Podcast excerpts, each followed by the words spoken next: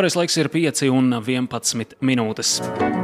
Bērnu un jauniešu biedrības skrejceļš un Liepājas jauniešu mājas padome līdz 30. novembrim īsteno projektu Saki dzīves priekam jā. Vairāk par šo projektu šovakar centīsimies uz, uzzināt no jauniešu mājas padomas locekļiem Elzas Segliņas un Riharda Šimkus. Sveiki, jaunieši! Sveiki! Sveiki. Uh, iesākumā izstāstiet man un klausītājiem, kas ir biedrības skrejceļš, ar ko tā ikdienā nodarbojas. Biedrības skrejceļš ir, kur meklē jauniešus, kā, kas vēlas vispār iesaistīties, meklē pusauģus, kuri vēlas uh, brīvo laiku pavadīt un kā viņi vēlas to pavadīt. Tas biedrības skrejceļš arī īsteno tos projektus, kā viņi veido, kā mēs šobrīd veidojam projektu par uh, Saka dzīves priekam, jā, kad mēs ejam uz, uz visiem pārējiem tiem novadiem un cenšamies jauniešus piesaistīt tieši biedrībai. Uh, Cik ilgi jūs esat biedrības uh, biedri un uh, kāda bija jūsu motivācija iesaistīties biedrībā? Es personīgi esmu diezgan neilgi. Un uh, mana motivācija, kāpēc es vēlējos tur iesaistīties, ir uh, tas, ka man ļoti patīk uh, veidot projektus. Man uh, patīk īstenot to, kas vēl nav tikts darīts. Un uh, radīt citiem cilvēkiem prieku, kā to mēs uh, darīsim ar, ar šī projekta nolūku. Jā, Elza, kā ar tevi? Um, es šajā biedrībā esmu iespējams jau pusgadu vai iespējams vairāk. Un mans mērķis arī bija tas, ka es, nu, es vēlējos taisīt projektus, visu organizēt. Man tas ļoti patīk. Un, un es cenšos arī piesaistīt jauniešus, tā lai nu, būtu tie, kas vēlas tieši kaut ko darīt. Un man tas tiešām patīk. Un tas skrejceļš biedrība tiešām tā to īsteno. Aktīvi un griboši jaunieši šodien mums ir rietumu radio studijā. Labi, pastāstiet tagad par projektu Saki dzīves priekam. Jā, kas, kāda ir šī projekta ideja un kas slēpjas zem paša nosaukuma? Tātad par nosaukumu tas ir ļoti garš stāsts, bet īsumā sākot dzīves priekam, jā, mēs vēlējāmies aiznest to, kas ir no liepājas, jo liepā ir daudz jauniešu, daudz vietas, kur iet un pasākumi, bet tieši mēs vēlamies aiznest to liepāju uz citiem vai, eh, kurzemes novadiem, kur viņiem nav tik liels iespējas, piemēram, kā pasākumi. Un mēs vēlamies aiznest liepāju, piemēram, uz pirmo vietu Ivaiņoda. Un, jā. Tad sāksiet, sāksiet ā, vaņodē. Jā. Tātad šis projekts paredzēts un vērsts uz jauniešiem reģionos. Vai tas nozīmē, ka reģionu jauniešiem ir, ir mazāk iespēju atrast dzīves prieku?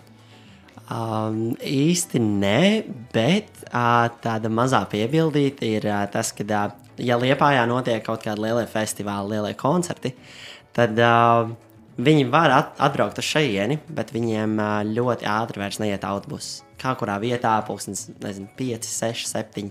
Un uh, parasti jau lielie festivāli, koncerti notiek līdz, nu, varbūt pusnaktī. Un tad viņiem būtu grūtāk ar mājās tikšanu. Tādēļ mēs uh, gribam dot viņiem kaut kādu mazumiņu, kā jau Vēls teica, no, no sevis, ko mēs vien varam, un uh, aizvest to viņiem. Tātad kultūras, ar kultūras pasākumu palīdzību centīsieties šo dzīves prieku reģionos arī jauniešiem radīt. Jā. Tieši tā. Tāpat lasīju, ka ar projekta palīdzību centīsieties un jau cenšaties aktualizēt jauniešu sociālās iekļaušanās problēmu. Jājautā, kas jūsuprāt ir tie lielākie klupšanas sakmeņi, kādēļ, kādēļ jauniešiem nevienmēr izdodas atrast kopīgu valodu ar saviem vienaudžiem un arī ar citiem sabiedrības locekļiem? Um, tas vairāk ir domāts tā, ka ir uh, jaunieši, kuri iesaistās, viņi zina, kur to meklēt, kur iet, un arī tādi jaunieši, kuri vēlas iesaistīties, bet viņiem ir problēmas atrast tieši, ko viņi vēlas, kādas intereses, kur iet meklēt. Tāpat arī daudz jauniešu arī nemaz ne- nezina, kas ir jauniešu māja pat, un viņi tur var ikdienā nākt un piedalīties visur. Un tāda arī man liekas tā problēma, kad jaunieši um, tā sociālā iekļaušanās ir tāda, ka ir tādi jaunieši, kurus nemaz nepieņem. Un tur tā problēma. Mēs cenšamies to tieši aktualizēt un censties iekļaut tādus jauniešus, kuri domā, ka viņus atgrūdīs. Bet mēs pieņemam. Tad jājautā, kāpēc ir šādi jaunieši, kurus atgrūž, un kāpēc citi jaunieši viņus uh, patiešām arī atgrūž.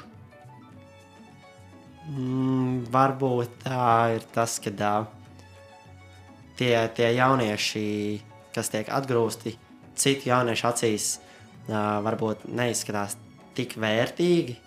Un varbūt tās, tās vērtības, kas ir mums, ko mēs vēlamies dot, vispārīgi jauniešiem, varbūt tiem jauniešiem, kas atstumj tos jauniešus, varbūt viņi neredz to pašu, ko mēs redzam. Okay. Vai arī jūsu paziņā, paziņu lokā ir tādi jaunieši, kuriem ir problēmas ar socializēšanos un kuri varbūt ir noslēgti sevi? Jā, Protams. jā, protams. Ir, mē, es cenšos savus draugus, vairāk, kur vispār neiesaistās, iesaistīt viņus, bet viņiem viņi ir introverti. Viņiem ar, ar viņiem ir vairāk jākomunicē, jācenšas kaut kā savādāk uz pie viņiem tiekties un sarunāt ar viņiem kaut ko. Tad jājautā, kas ir tas, ko jūs darāt, lai šos jauniešus, un ja pamanāt, ja, ka kāds jaunietis patiešām ir noslēgts sevi un socializēšanās viņam rada grūtības, kas ir tie soļi, varbūt, kurus jūs veicat, ja pamanāt šādas problēmas? Um, protams, Liepājā ir daudz vietas un, un, un, un vispārīgi, kur jauniešiem izpausties. Bet uh, es personīgi mēģinu saprast caur uh, mazu sarunu, kas, kas viņam ir tās intereses. Jo jauniešiem ir tāds, nu, tāds pl plašs vārds, ko citi, ko citi nezina. Jo mēs piedāvājam ļoti daudz, mēs piedāvājam improvizācijas teātris, ģitāras spēles, nodarbības. Un uh, īsumā, kā mēs vēl uh, nesen runājām, mēs esam kā no kafijas krūzes līdz projektam. Pie mums var atnākt, pie mums var iedzert kafiju, tēju un vienkārši parunāt ar cilvēkiem, kas ir uz vietas. Līdz, uh, līdz pat tam, kad, uh, ja tev ir, ja tev ir vēlēšanās, uh, tu vari taisīt projektu, kā mēs to šobrīd darām. Uh, tad šis projekts, uh, kā lasīju, norit jau no 1. augusta. Jājautā, kas ir tas, ko jau esat paspējuši uh, šajā projektā izdarīt? Um, no 1. augusta tas ir praktiski sagatavošanās laiks, lai sagatavotos, sazinātos ar no kurzemes novadiem, vai ir iespēja viņiem, pie viņiem taisītos koncertus, kur uzstāsies un praktiski, lai sagatavotos Sagatavošanās un ir, reklamēt. jā, sagatavošanās ir veikta, un tagad uh, viss, kas atlicis, ir tikai uh, nu, novadīt un, šos pasākumus un kultūras, kultūras koncertus. Uh, Tātad par šiem koncertiem runājot, uh, kuras tad ir tās vietas, kur notiks koncerti un uh, kas uh, tajos uzstāsies, droši vien arī ir uh, svarīgi. Sāksiet tātad vainodē, kur pēc tam turpināsiet. Um, Vainodē tas ir 26. septembrī. Nākamais ir 3. oktobrī. Jā, bunkā. Bunkā. Pareizi, jā. Jā, um, tā tad bunkā. Tad nākamais ir ā, novembrī, 7. Rucavā. Un pēc tam ir 14. novembrī arī Bārtā. Un pēdējais būs ā, 21. Cīravā. 21. novembris, Novembris uh, Cīrava.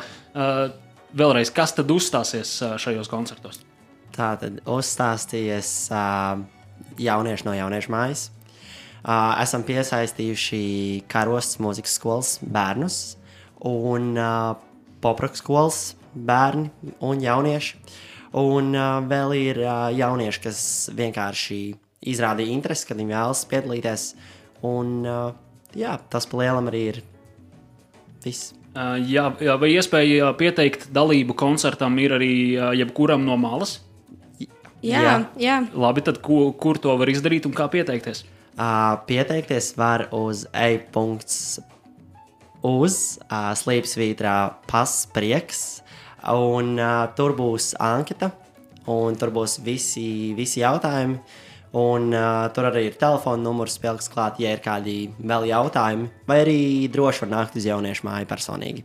Tātad ej punkts uz uh, slīpsvītra pasprieks. Pa- Jā, tas tā kā pasprieks. pašprieks tikai bez, Jā. bez uh, Jā. mīkstinājumiem. Mm -hmm. uh, Labi, varbūt sarunas noslēgumā nedaudz paiesim tālāk no projekta. Jūs tomēr abi esat šobrīd skolnieki, vidusskolā mācāties.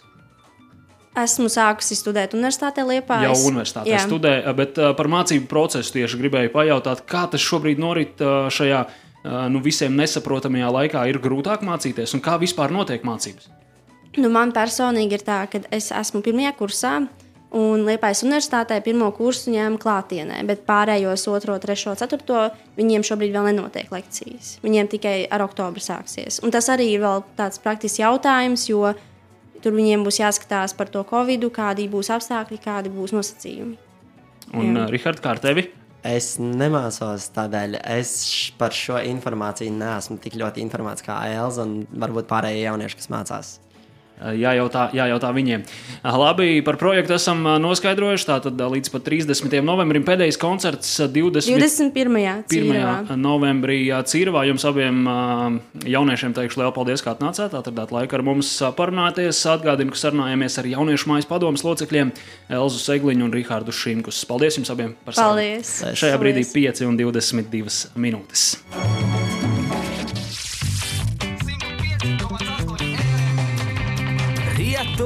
Radio.